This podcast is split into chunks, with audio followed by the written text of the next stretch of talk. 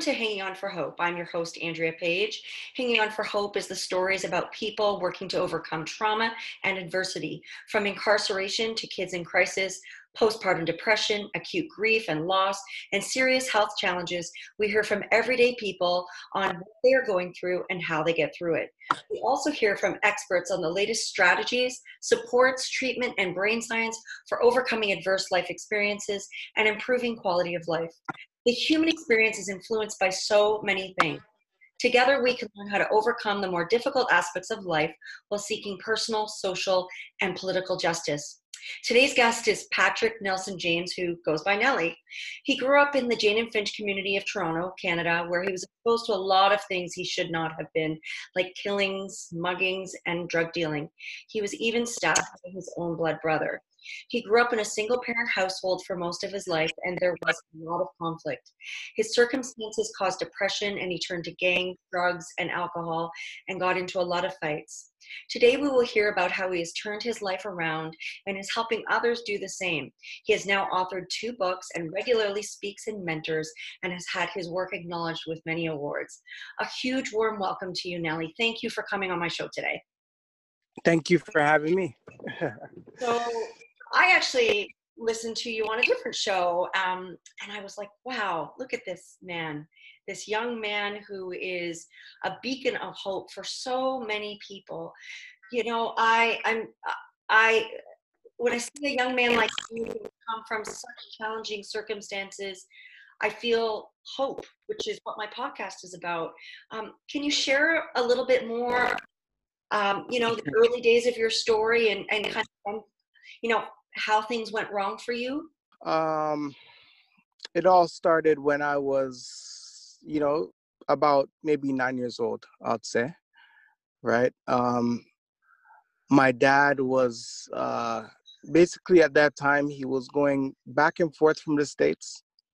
Um, me and my mother weren't too compatible, you know, so we're um, always into it. We're always getting into it um, but also I came to terms that you know she didn't really like me, and the reason why she didn't like me is because you know I looked like my father, so I was facing a lot of um, a lot of mental abuse, mm-hmm. and um, even a little bit of uh, physical abuse as well. Um, but so what what happened there is I started to you know, I, I began to become like a pressure cooker, you know.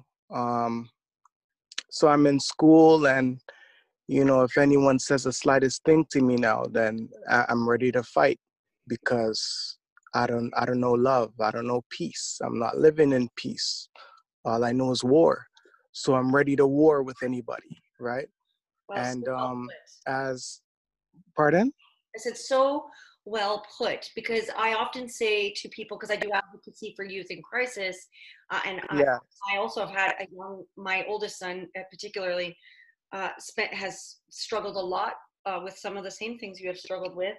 Um, when we don't know when we don't know peace and all we've known is hostility and anger, uh, we become that. Yeah, it's true.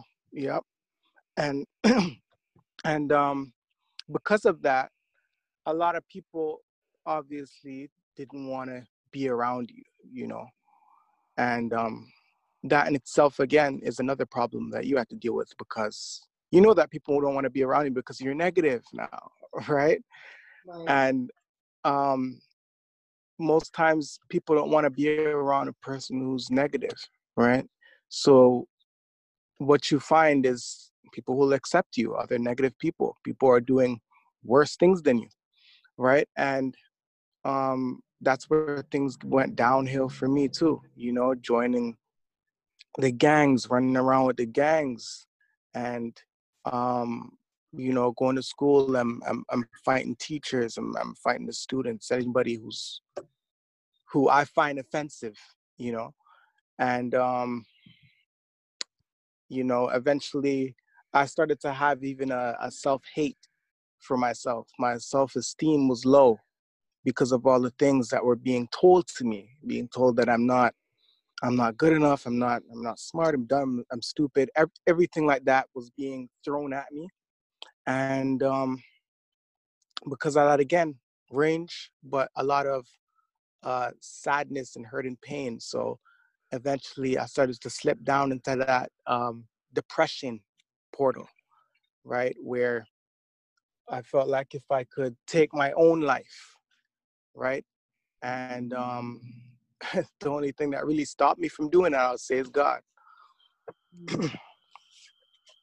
That's, I mean, thank God that that is been the thing that has anchored you. And uh, if you don't mind, I just wanted to comment on a, on a few things that you'd said because yes. you know I get very frustrated when I hear these media stories referring to you know young men who may be gang affiliated as as trash thugs and, and you know yeah.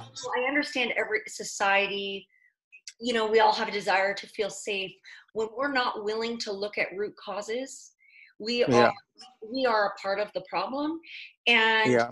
you know you you talked about people not wanting to be around you because of your rage and anger and I remember speaking to a defense lawyer once who works with a lot of young men in crisis, and she kind of says, you know, they're all the lost boys. If you get to talking to any of them, every single one of them is coming from really challenging, painful life experiences where, yep. and most often, they, you know, it, it, I always say when you see this level of violence in a, from a human being, it's mm-hmm. they don't they don't care about themselves, let alone anyone exactly. else. You can't yep. expect somebody to care about other people who doesn't know how to care about themselves and has never been given a chance to understand what healthy attachment looks like. Exactly. Exactly. You know, it, it, we need to have a trauma informed conversation around how to conquer gang violence. Yep. Immediately. And you're doing that. And I'm so grateful because I've been it's interesting too because I'm I'm not going to name names but there's another kind of high profile politician in in Toronto that is doing some you know anti-gun violence and and and a, a very mm-hmm. few people are talking about the trauma piece and it's the most important. Yeah. Because yep.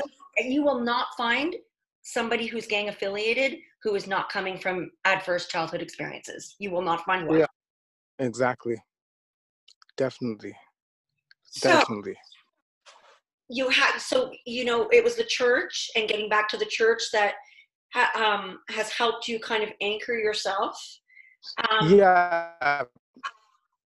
That is that as well as um as well as music because uh i found music as my as my therapy as well because uh, i play i play bass guitar so um I found that every time I played the guitar, I was I was releasing steam and and all this anger. I let it all out in music. Well, and it's interesting too that you would say that because I'm always kind of exploring. You know, we like to have these very surface conversations about how to overcome trauma, right? And mm-hmm. we're looking at people who are at risk and vulnerable and dealing with like these profoundly traumatic life experiences, but they don't necessarily have the the opportunities to seek meaningful treatment because it's costly and effect and and inaccessible. Music music is you know been shown to rewire the brain right? Uh, yeah.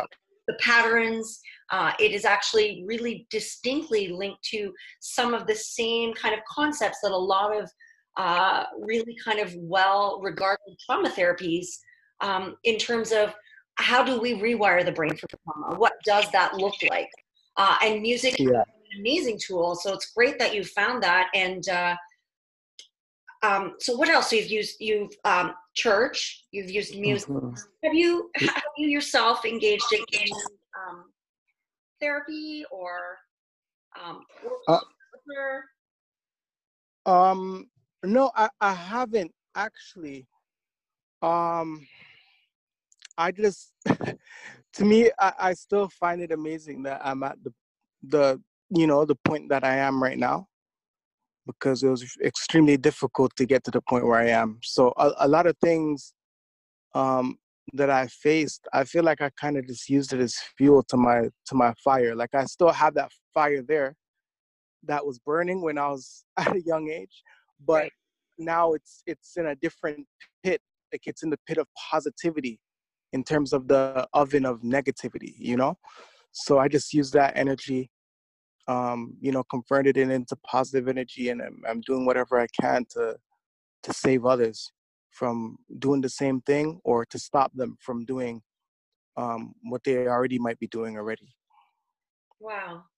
And you are right. It is really quite amazing because, you know, a- a very small percentage of people could overcome the circumstances that you have been faced with without a huge amount of intervention, right? So somehow Yeah. you are, to me, when I hear you speak and I, I look at what you've done, it, it's very clear to me you're a very, very gifted person. Um, uh, and I also am, you know, really aware that you, you know, just we talked the other day, just kind of off, you know, when we were first kind of getting to know each other, like Yeah. healing, healing transgenerational trauma. Because even though you didn't say it exactly like that, it does Mhm. very clearly that your mother probably has had a lot of trauma, that your siblings, Yeah. that your siblings have had a lot of trauma, Mm-hmm. and you know, in fact, I mean, y- you were you were violently attacked by your sibling, correct? Yeah. Um, Yes.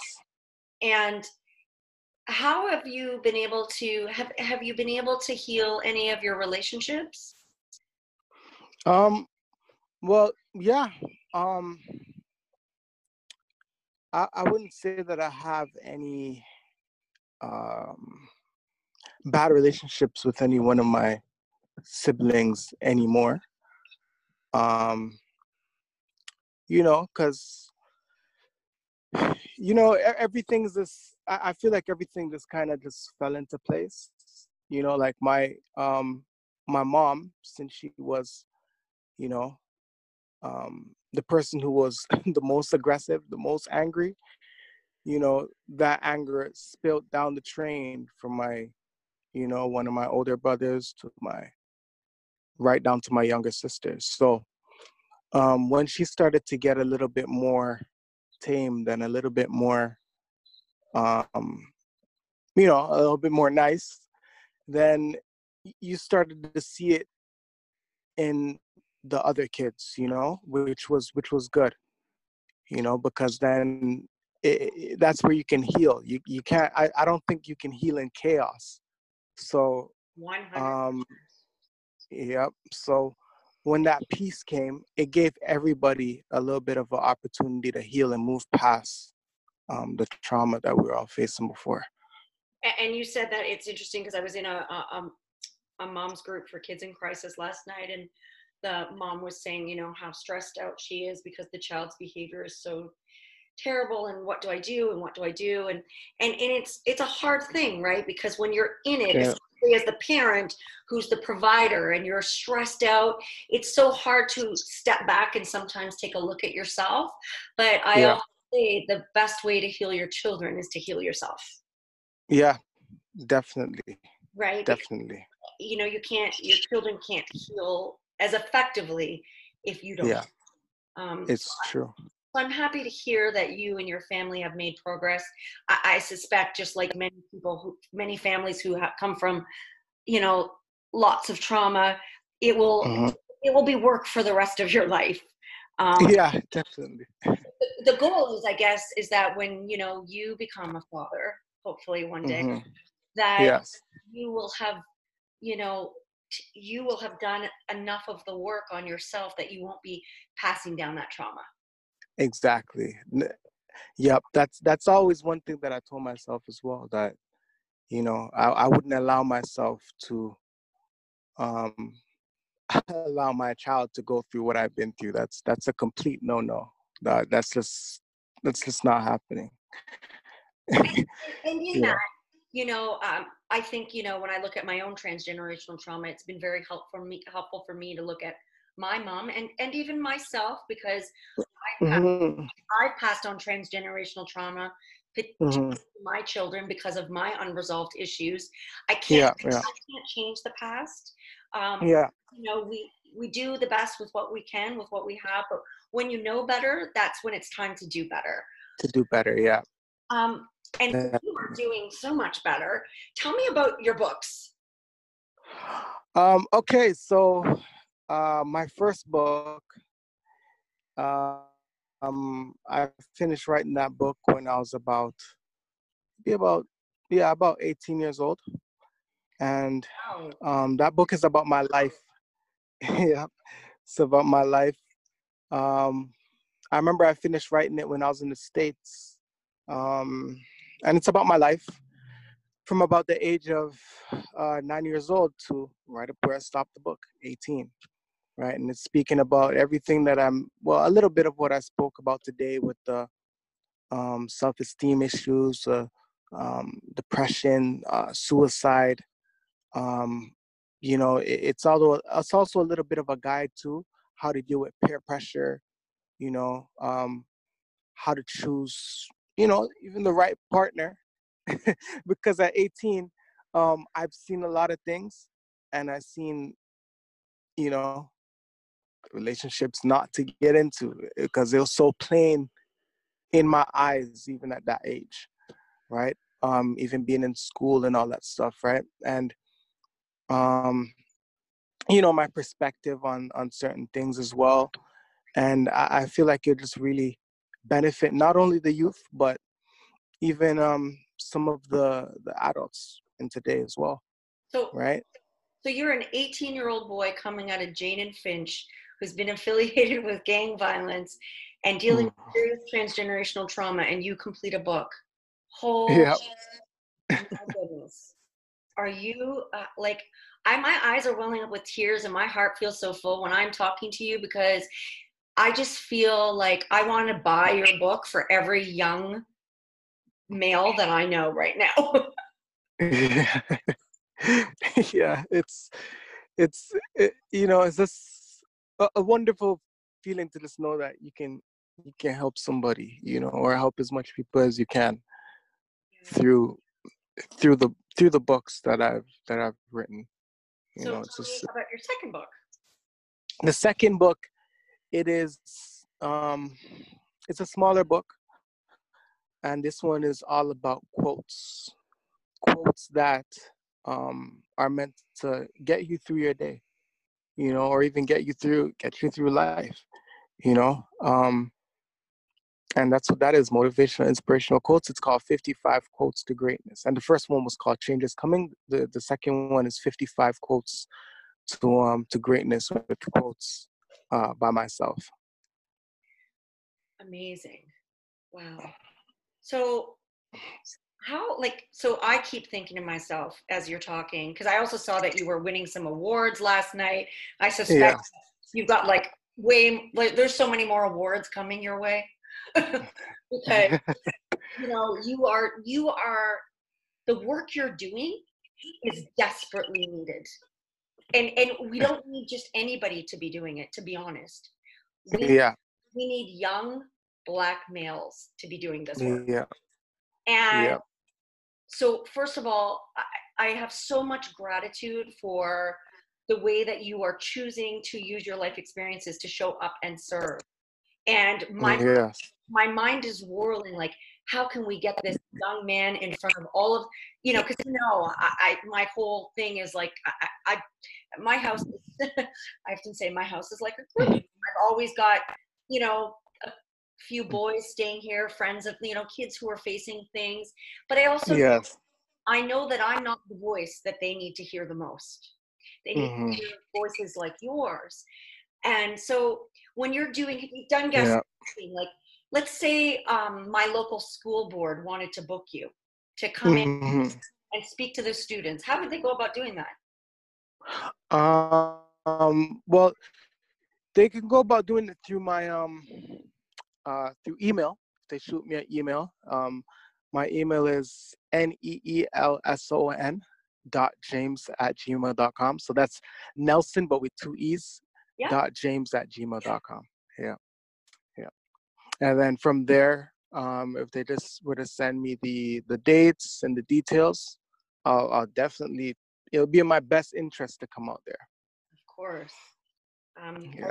you know, your leadership is the it is it is such a huge piece of the puzzle when I see again these conversations um, about how to reduce gang and gun violence uh, uh, on the streets that don't that don't come with meaningful conversations about mentorship yes and, and dealing with trauma. Uh, not to say that people aren't presenting good ideas; they are presenting good ideas, but they're missing Yeah. they're missing the roots, and the roots Yeah. are meaningful mentorship. So people who Mhm. I can't sit there and tell a young male how to live his life. I can so I can care and I can really mean well. But yeah I'm not the the face or I do not have the lived experience. So, Mhm. you know, this is where someone like you is an essential crucial part of this conversation. And yeah and if the conversation is not again something that frustrates me even when i do my corrections advocacy i, I i'm always frustrated why we are throwing clearly at Mhm. Um, traumatized young males. And, and yes you know what? If you do the crime you do have to be held to the consequences. Yeah. but we can't just be shoving people into cells and then wondering why they're not getting better. Yeah. We there has Exactly. to be meaningful treatment. We we the whole idea is to deal with the root causes that cause people to to act out in these ways in the first place. So i i actually haven't been so excited about coming across somebody in a really long time i just want to let you know that Yeah, hey, I man, since I met you, the vibe is so great, and you know, I appreciate you as well. I appreciate you a lot, and all the work that you've been doing too. It's it's definitely amazing, and it's it's it's greatly needed as well. Well, Definitely. I just wanted to let you know as we sign off that this will probably be, you know, for my my listeners, uh, not the last time that you will be hearing from Nelly. Uh, I know that Yeah. myself and anyone I can get on his team uh, will be doing whatever we can to make sure that we can continue to get this young man um, Mhm. all of the support that he needs to do the the work that he was Yes. meant to do. Uh, Yes. so just before we we leave what what would you love your if you could inspire because you know let's say we need about like thousands more of you Yeah.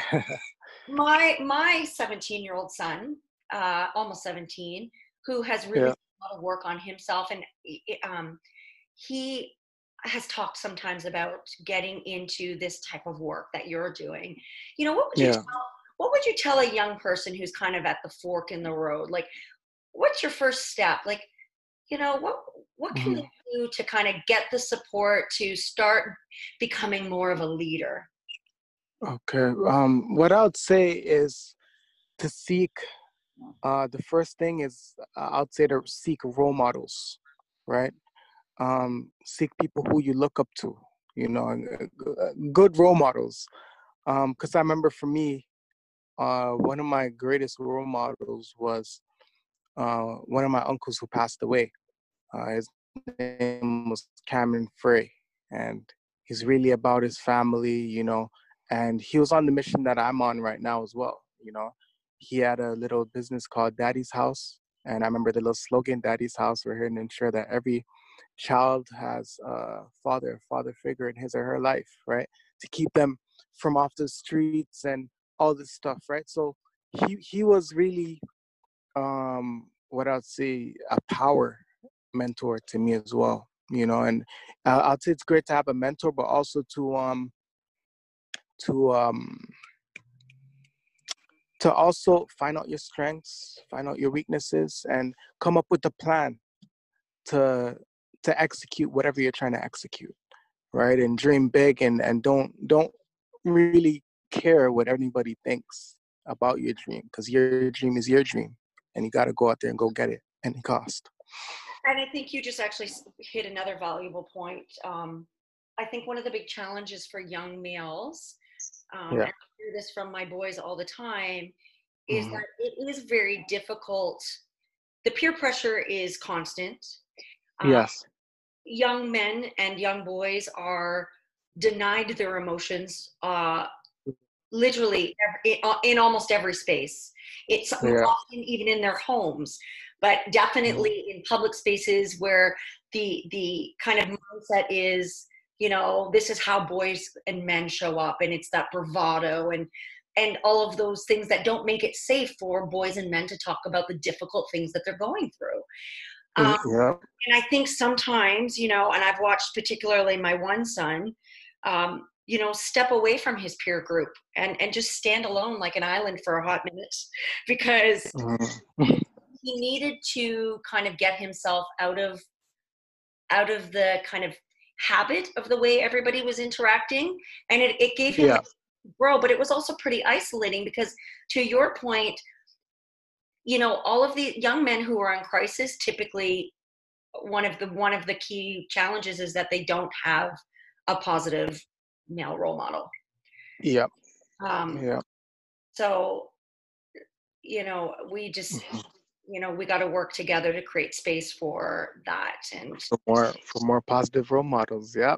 it, it's true. It, it makes such a big difference, you know, because the role models that I find a lot of, you know, the younger kids look up to are the rappers who are talking about guns and selling drugs. You know, the normal, you know, and um, when those people are your role models, you'll end up doing what they're doing, or what they're not even doing, but they're talking about it, right? yeah. And eh, what they're not knowing what they're not getting is that they're they're millionaires so even if they do get into the trouble they're out.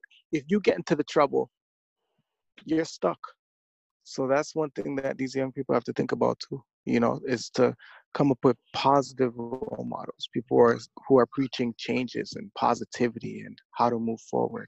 And I, I liked what you said about planning too and i think these are kind of the conversations that often vulnerable and at risk kids don't hear. Um, but you know and my my younger son particularly was resistant for a while but he does it. It's like every you know at least once a year but if not twice i'll have the boys sit down and create vision boards. You know it's Yeah. and, and the truth is is that it really does help keep you focused on your goals. It does. There are a lot of distractions um, you know and i read this thing the other day that went through my feed on facebook. It said uh, starve your distractions and feed your focus. Mm, i love it. Right? Yep. Which is what you did. That's actually what you did. This is how you yeah. you starved your distractions and fed your focus. Yep. That, that is from hearing you and listening to you that has been the key to your success. Yeah well you, you have to Yeah. Nelly, thank you so much for coming on the show. Um, we're going to sign off now. For all of my listeners, thank you for listening. Um, this is Nelly Yeah. James, and this is Andrea Page, and this is Hanging On for Hope.